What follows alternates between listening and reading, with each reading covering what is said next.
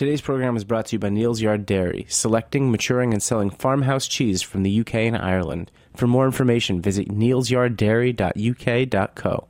I'm Damon Boelte, host of The Speakeasy. You're listening to Heritage Radio Network, broadcasting live from Bushwick, Brooklyn. If you like this program, visit heritageradionetwork.org for thousands more.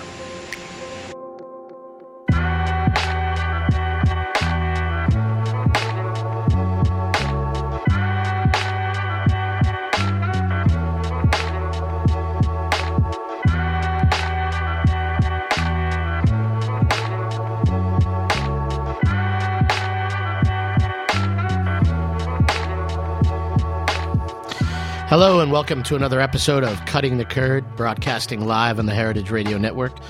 This is Greg Blais, and today I'm really happy to have Kalila Jaffe on the line. How are you, Kalila? Great. Thanks so much for having me. My pleasure. Originally, Kalila was going to join me here in the studio, but I hear you're stranded out on the West Coast because of this recent blizzard. I am. I was on transit back from Hawaii, and I've ended up in LA for a few days. So unexpected bonus. Yeah, I was gonna say that's that's not bad. I mean, you could be like somewhere horrible, which would be bad. Yeah, no, LA's great. It's sunny and seventy degrees. I can't complain. Yeah, man, I can. I was just out in San Fran um, for the fancy food show. Um, a little different than LA, obviously, but I ate a ton of great food. Um, I hope you're eating well while you're out there. Definitely, definitely. Awesome. So here in Cutting the Curd, we usually have cheesemongers and cheesemakers, other cheese associated professionals, and uh, and people on to talk cheese with us. But today, um, you know, I'm really I'm really happy to have a non cheese business person to give us an anthropology and archaeology lesson about cheese and how our favorite ruminant animals became domesticated.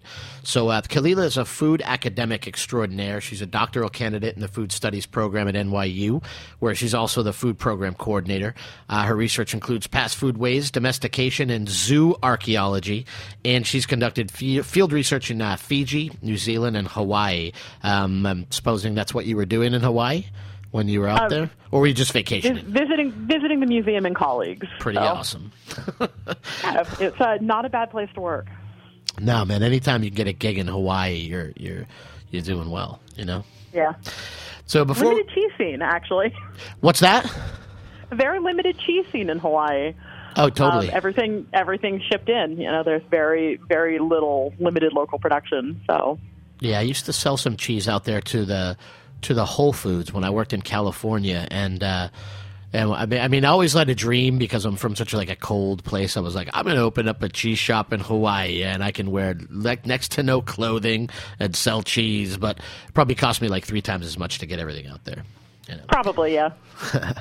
so, um, before we talk about cheese, I was wondering if you could tell me a little bit more about your uh, research interest, because I think when folks think of food, or more specifically when they think about cheese, like archaeology is one of the last things that come to mind, which is a shame. Um, but what's digging up old things have to do with food? Yeah, what what people are always surprised to find out about um, archaeology is that we spend a whole lot of time talking about diet and food a lot of what we deal with in terms of the physical evidence that we're actually out there you know, digging up, excavating, is old garbage, old trash. Right. And when we're talking about societies, particularly the older, the further back you go, the large portion of their days were taken up with subsistence activities. A large amount of time was spent each day um, growing, cooking, making food. And so it's not surprising that most of what we find in the, the leftovers and the middens and the trash heaps is um, they're all things that are directly related to diet. And diet tells us just an absolute huge amount about what people used to do, how people used to live, and the amount of information you can tease out of old food waste is pretty spectacular.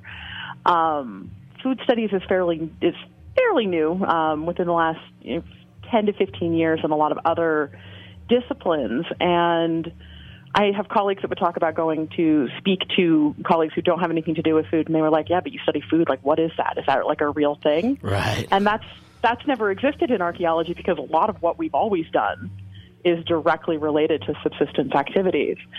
Um, a really good example of that is you can look at so what I do is called zooarchaeology, where I specialize in analyzing the remains of animals, old animal bones, shells, teeth, that kind of stuff. And looking at those animal remains, we can tell things like not only what animals they were eating, but how old those animals are, whether the animals were male or female. That information alone is enough to let you know what the herd structures were like. Sure.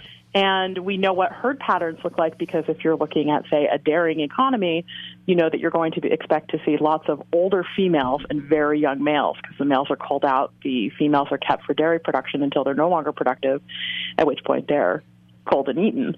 And just by having that information, we now know that we're looking at a you know predominantly pastoralist society and what that means for the um, economics, what that means for the social structure. It, all of that information kind of falls into place based on the, the food waste. So that's kind of food and archaeology in a nutshell. Oh, it makes a lot of sense. I mean, there's certain like the cliche things that we say, like you are, you know, you know that horrible saying, like you are what you eat. But um, Yeah. it, it it makes a lot of sense to me, you know. Yeah. Um, and I think that way, uh, or I think about food that way a lot. Um, one of the reasons why I love to work with with cheese um, is its window into. Um, I always look at it a lot of times it's my job. So I mean, I'm not you know pretend that I'm thinking this every second that I that I'm working, but it's a window for me into um, into the past or um, into into culture, you know, and uh, and uh, by studying the animals, which I'm I'm not as good at studying the animals because I'm not a farmer. Um, I can learn about the things that you're talking about, you know, and um, Yeah. that's pretty cool stuff. I think that's you know, and it makes a lot of sense. I mean, when there's no supermarket, uh, you got to spend your time, you know, gathering food to to, to eat. You know, you gotta you gotta survive. Um, so, what do we know about the history, like, of milking cows? Like, how they went from like wild ox to the wide variety of like milking breeds that we know of today. There's actually a lot of very interesting research coming out right now. A lot of it is genetic, um, but there's archaeological evidence to support all that genetic work about the origins of dairying. And we know that cattle or cows were domesticated probably around 10,000 years ago, give or take. They've been around for quite a while. They are extremely different than their wild progenitors, which was called the aurochs, which was a big, nasty, wild oxen thing. Nice. Um, yeah, and they actually didn't die out completely until the Middle Ages. Interestingly, there were still a couple floating around in the forests, like the deep forests of Europe.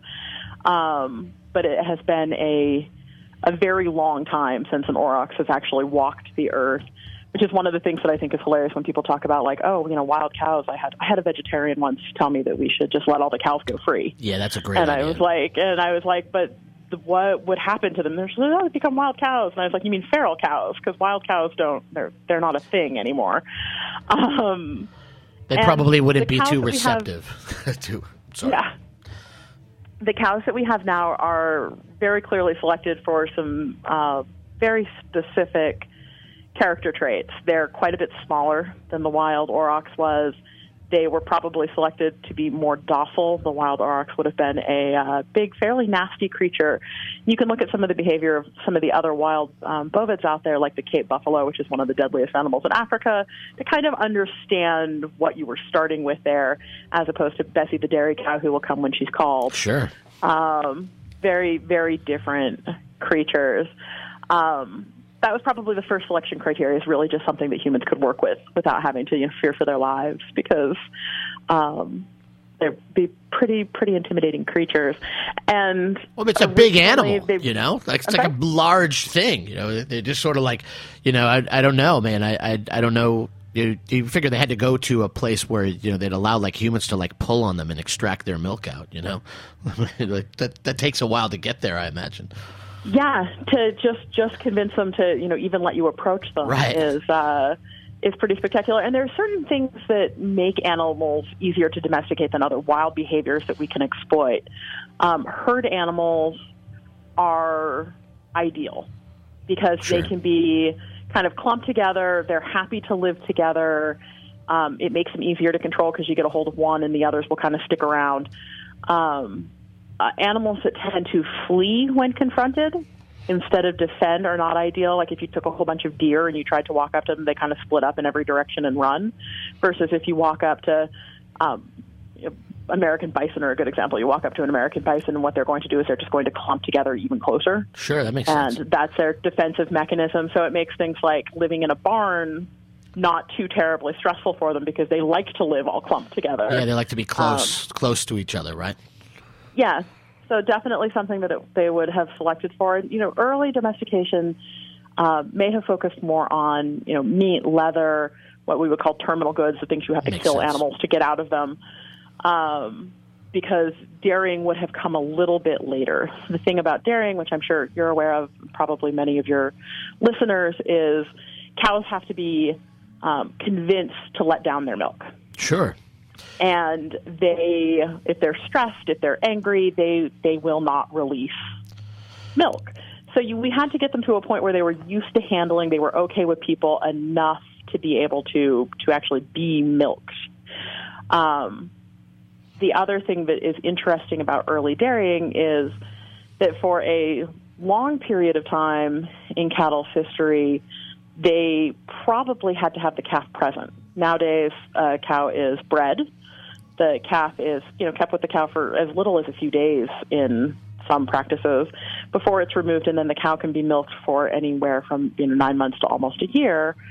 Um, in early dairy production, you would have had to have had the calf right there, and you let the calf feed, and then you kind of push the calf aside, and you reach under and um, hope that she thinks that it's still the calf Yeah. there's all kinds of tricks that were probably used. There's some good papers out there um, about your behaviors that you can kind of mock to. People still do cow- that now. Well, they do it more. Yeah. I've heard of it more, and I was I wanted to you to get your you know to get your timeline on sheep and goat because goat is uh, is mostly the, where I've heard of you know the animals being fooled into giving up their milk by a certain lighting system that like you know that makes them think that they're supposed to that they're supposed to lactate you know at a certain period of time. I mean, because those animals are they they lactate in a much different cycle. I mean, you can get cows to give milk, probably a lot, or I'm just speculating, a lot easier to, than sheep or goat off of the cycle, their natural like cycle of lactation. Correct? Yeah. Um, my understanding is that out of out of the big three, the sheep, the goat, and the cows, that it is really the uh, the sheep out of those three is the most difficult. Um, the cows are, you know, the most What about water buffalo? Because that's the one I always hear that that is is really really difficult to get the milk out of. Like they they're stubborn, obstinate. If they if they're not super comfortable, they don't give you anything. Yeah, water buffaloes are the the divas of the milking world. Um, I've heard stories about water buffaloes in the middle of it being in the middle of milking and have like a tractor or car drive by on the road, and if they get even slightly distracted, they will just. It's like stop. we're not doing this. yeah, and I actually just read a very interesting article about uh, one of the few um, buffalo dairy producers here in the United States. How he's gotten he's he's able to lure his buffalo into a windowless shed, and he takes them in one at a time into this windowless shed because by removing the windows, they can't have like a stranger walk by. I mean, gonna, not going to lie to Um, you. That sounds pretty like illegal. It sounds like pretty shady activity to like leave those. I, I- don't know. I'm just Oh, kidding. I don't think they're. I don't think they're joke. living in the shed. Um, one thing that is uh, also they're they're known for is the the buffalo make all the decisions in these milking situations. Right. The farmer gets to kind of coax whatever they can out of them. Um, generally, they have to be milked by somebody they know. You can't have like a random new hire go and milk a water buffalo. They'll That's only crazy. be milked by the same person every day. Um, they really are that particular about the situation, and they're also um, they're not huge producers. The uh, kind of a, a regular dairy cow in the U.S., most of our dairy breeds can produce up to 50 pounds of milk a day, and you're lucky if you get 15 pounds out of a, Yeah. A water buffalo. There, We we did an episode last fall about all about like water buffalo cheese. I learned a ton, uh, or I just it was really interesting, um, interesting to me to just the whole the whole history of the or of the water buffalo. I found I found pretty awesome, you know, or just uh, the the thought of it. I had some people asking me uh, a lot at the the cheese counter. Um, where like how water buffalo got into into Italy Um, and uh, I had my own insights, and I was wondering if maybe you could tell me if I were right or wrong. Like I thought, what I thought is that they were brought down, or what I've been told is they've been brought down by like the Goths, like the Visigoths, and then the Visigoths had like sort of gotten them from the Khans, like who had brought them over, like when they like sort of came and rampaged through Eastern Europe. Am I just out of my mind there, or is that some is that somewhat correct? That's the general path that they would had to have taken. They were originally domestic. There's actually uh, two distinct groups of water buffaloes. They call them the swamp buffaloes, which is what you see more in eastern Asia, and then out of the Indus Valley about 4,000 years ago, what they call the river buffalo, which is the type of buffalo that's ended up in Italy. Right. Um, they can interbreed. It's actually fairly rare. They have a different number of chromosomes between those two those two groups, um, and they would have had to have come up you know, out of India or the Indus Valley area into Central Asia, out through the Middle East, and kind of distribute through there. So it is those great, you know, migrations and movements of people um, up and out of that area, and then finally down into the Italian peninsula. That makes uh, sense. I mean, it just makes sense to me. I mean, I, I, was I listened to a lot about just or and just a little off topic, but it's just about the the path of the Khans coming through, um, you know, and how what they did to to Eastern Europe, and uh, and I just had done a tiny bit of research there. Um, so I'm glad that I'm glad that the information that I gave out wasn't completely false. yeah, and most and well, most of those most of the buffalo that would have been coming through were also they were animals that are primarily used for traction. Dairy right. on water buffaloes is kind of a secondary product. Um, traction or pulling carts, pulling yeah. plows is their main purpose. They're such a large animal, um, which is funny because they do have this reputation for being such divas and that they'll only do when they want to do and you can't even get them to walk across the yard unless they want to walk across the yard. But at the same time they have successfully been taught to um, you know pull a plow. They're very important in maintaining rice paddies in Europe um, because they do enjoy the water so much and are a large beast of burden. So there would have had been there has to be some flexibility there with them Sure. In order to get them to do double duty. You, so you said the goats are pre- pretty easy; they give it up. But I was wondered, so wh- why are the sheep so hard to give the milk? I mean, and cheesemakers may know, but uh, what's your take on that? Why don't Why don't they want to give it up? Uh, the same general reasons. Their breeding season is shorter, um, which is one reason that will actually reduce their pre- productivity. Is that lambs, because they're smaller animals, lambs simply grow up quicker, right. which means that the sheep won't produce for as long, and the amount of um, milk that they produce at once is a smaller amount. They are, um, you can almost uh, liken it to grazing behavior, where little lambs will come up and they'll have a little bit to eat, and then they go off and do something else and nibble, and then they'll come back and have a little bit to eat, um, which also makes you know a twice a day milking routine more difficult um, versus um, cows, which of course we've bred to you know, they carry these huge udders. They'll produce lots and know, lots five, of milk, pounds of milk, you know, like in a few minutes, and it's um, something that's been very selective there. Uh, sheep milk is probably sheep and goat milk is probably some of the first milk in the kind of Neolithic package that people were using, but it was probably in pretty small quantities.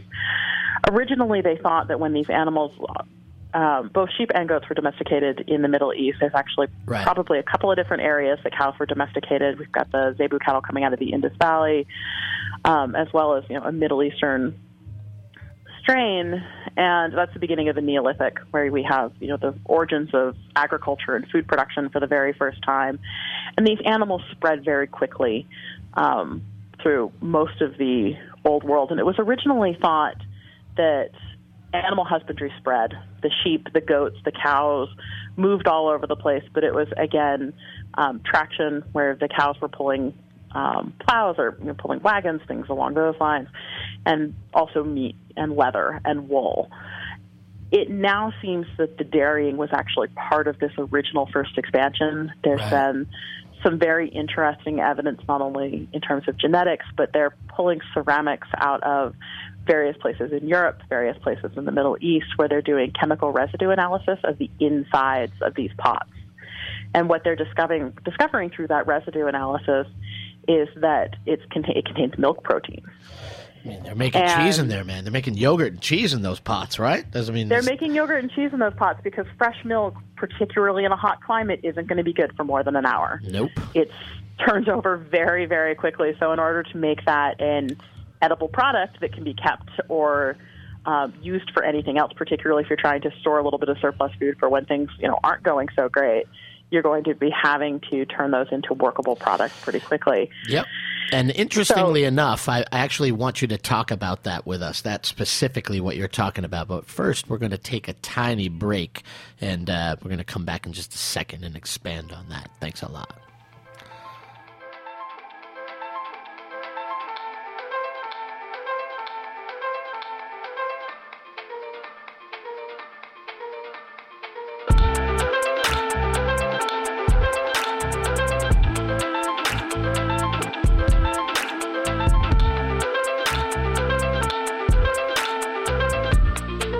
Today's program is brought to you by Neal's Yard Dairy. Neal's Yard Dairy selects, matures, and sells farmhouse cheese from the UK and Ireland. They work with about 40 cheesemakers. They visit them regularly to taste their cheese and select the batches they want to mature and sell. Amongst the cheeses they select, there's a great deal of variability.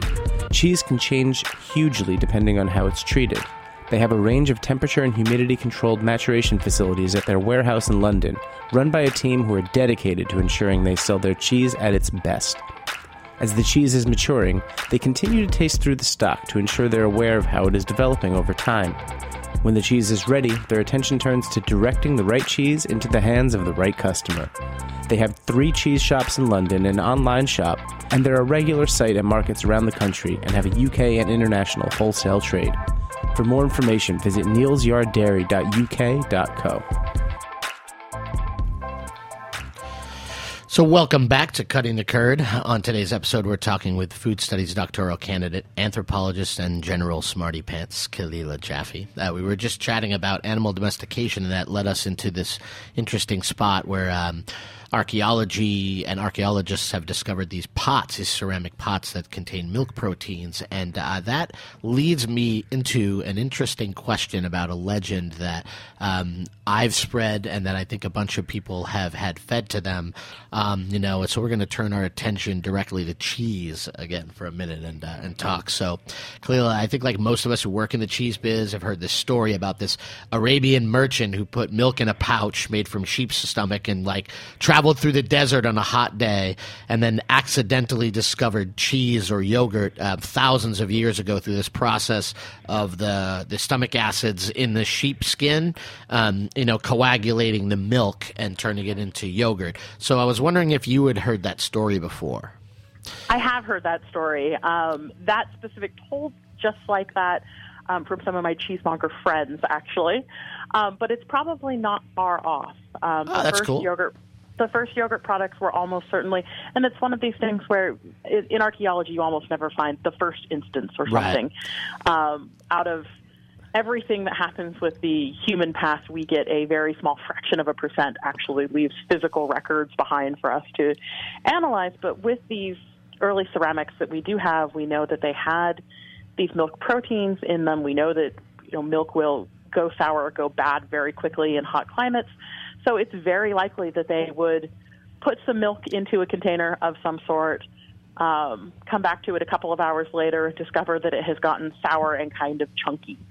Um, that yogurt, as soon as you have one that tastes good, when you get your next batch of milk, you take a spoonful of that and add it into it, which allows you to control the types of bacteria and the strains that you're using, which will help control the flavor of the product. Um, is probably exactly how it happened in terms of you know the first use of rennet and the first use of cheese, you know, using that um, ruminant stomach that would have a little bit of that in there as a container, we do know that you know those types of containers would probably have been pretty common. Um, is a very likely story for how how cheese came into being. I like it. I like that. So, I want to ask you, like, and this is weird, like, but you know, like, but it's a it's a good question. Um, so why should like you know why should we care so much about the origins of cheese and the origins of domesticating ruminant animals? In terms of, do you think that this can help us out? Like knowing this history can help us out today with our current issues in cheese. I think that there's definitely a lot of interest in the you know the current cheese world in recapturing lost arts and the way things used to be, particularly um, in kind of the pre-industrial period, and uh, emphasis on craftsmanship. So I think that there is a a lot of interest um, in terms of helping with um, you know environmental problems or kind of larger society problems. I don't know if there's necessarily an answer there to that, What- but I definitely think that it, it tells the story of not only just the past of this product of cheese of cows, but it also tells the human story. And I think that it's very important for you know us as a society or us as you know the human race to understand how we developed and where we came from, and that you know contribution to the greater human knowledge.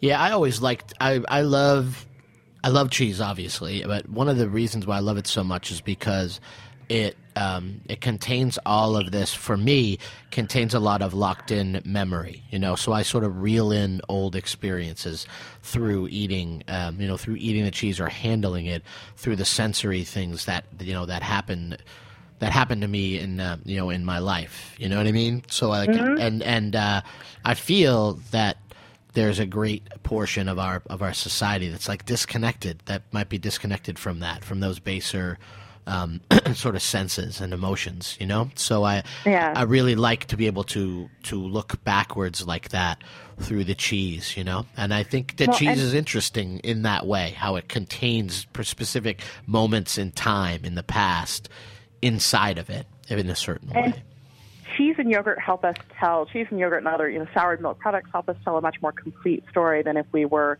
to be looking at just fresh dairy. Um, there are you know, many cultures where fresh dairy is not really consumed, yeah and totally part of it has to do with the fact that you know refrigeration and some of these other techniques have come to them much later, and there was just never a cultural development there. But dairy products um, that can be stored, can be um, held, have become very important. And I'm thinking particularly of you know Central Asia and the Mongolian Empire, Right. where fresh dairy, you know, it was consumed if you milked and you know stood there and had a drink. But other than that, you know, carrying yogurts and cheeses across the plains was a very important part of the um, very important part of the diet. And there there is archaeological evidence to back up some of the, you know, the kind of the chemical analysis and residue analysis that pertains specifically to cheese making as opposed to um, yogurt or fresh dairy, which is a series of what we think are probably strainers that have been recovered from archaeological sites, which are um, largely ceramic but with perforated bottoms where are those coming from and there are some that have come out of the, the kind of the area around Turkey, the Middle East, that makes sense and they were a real um, curiosity when they were first excavated. People are like, "What are these things? Like, what are they using them for?"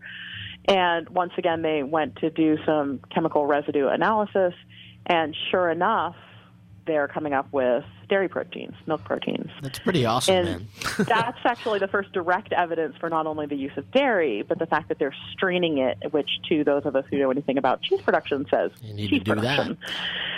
Yeah, and they've also um, found some with later dates coming out of places as far away as, as Ireland. And uh, oh wow throughout Europe, that yeah, as soon as they had cows, they moved into cheese making right away. That that cheese making probably came with those first cows that were brought into the area. I always look at my cheese timeline like that, and when I when I look at the history that I know, it always goes from like you know um, like Middle Middle East and like Cyprus, from Cyprus to Greece, and then Greece to Rome, and then Rome to every everywhere else. Um, I don't know why, but I think, or that's how I that's how I see it in my mind, you know, because because of the way societies conquered one another, or the way the way people, like you said, the the large migrations of people, you know, that, or that's how I see it. Maybe am I, am I off there? Am I am I pretty far off there? Or Cheese making in actually most of these regions probably predates the Roman Empire. Um, we're talking about the you know early Neolithic package moving through, um, which would have been earlier. So when the Romans moved in, there would have already been that would have been um, established. sheep and goats and pigs and, and and all the things that go with those, including cheese making. So it would have happened on a smaller scale. We're talking about um, you know small villages, homesteads, things like that. Um, So peop- they were they were already uh, one of my areas of research is in um, Iron Age Ireland, and by the Iron Age in Ireland, um, they were um, had a predominantly dairying economy. That their economy really relied uh, mostly on dairy production. Where did it all come from? I mean, Were these just all windfall like discoveries? Like where? So I know it's like you said. It's hard to find the flashpoint, like the first. But um, where where did it all come from? Is it just an inherent knowledge of how to use the milk by the people who who have the animals? Like it probably it probably came with the animals when they when they got the animals. So it was would have been discovered uh, right along with um, domestication that they're domesticating the animals. Those first people to have the animals figured out like, oh, we can make this tasty stuff out of milk if we go through this process. Their neighbors see what they're doing and they're like, huh, maybe if I, you know, get one of those cows, I can do that same thing. Sure. And then their neighbors see it and their neighbors see it and their neighbors see it. So it was just kind of spread in a very organic way. Um, until it you know reaches the the far corners and the the evidence is now suggesting that when they saw their neighbors with their first cows, those neighbors were probably already enjoying dairy products. So you're saying that so domestication of cows ten thousand years. So so cheese uh, cheese is over ten thousand years old. Is that what you're telling me? That's, that's what the that's what the evidence is suggesting. I yeah. like that. I like that. That's uh yeah. that's a long history. A really long time. Yeah, that's I, that's great. I I love that. That's that's fantastic. so and I love I just absolutely love the the idea of the first person to decide to milk a cow and eat cheese. Um, I mean, we have that is a good person with right it there. because we are we are mammals ourselves, and we are you know feeding our own children. Right.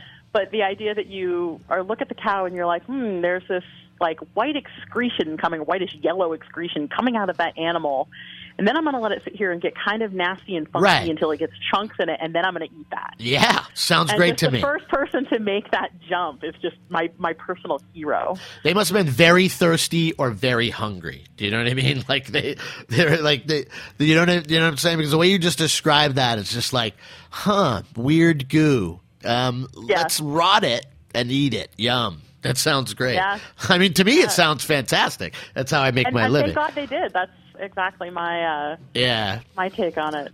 So, you know what? I mean, if, if your listeners are interested in learning more about this topic, you know, I know that uh, Paul Kindstedt goes into a lot about the origin of cheese in his book called Cheese and Culture. Uh, but um, for our listeners, you, there are there any other uh, resources you know of that, like, you know, that regular folk can look into?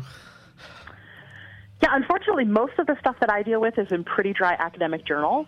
Right. Um, there is a really great project that I do suggest people checking if they, people are interested in archaeology and particularly that residue anal- analysis. They have a great acronym. It's LECHE, which is out of a lab in France, and they do have a website, um, which I believe is leche.org. That's easy to and remember.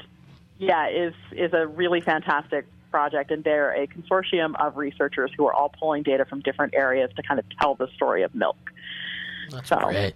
Well, we got to check that out. So, well, I want to say to everybody, you know, thanks for listening uh, to our show this week, and thank you so much, Kalila, for coming on. Like, I learned super, super amounts of, of useful information from you this week. Thanks a lot. Appreciate it. I hope you get home soon. You know, Thanks so much for having me. you bet. Stay tuned next week. We'll be chatting with the Skinner sisters, who co-founded Culture Magazine. Have a great week, everyone. Take care.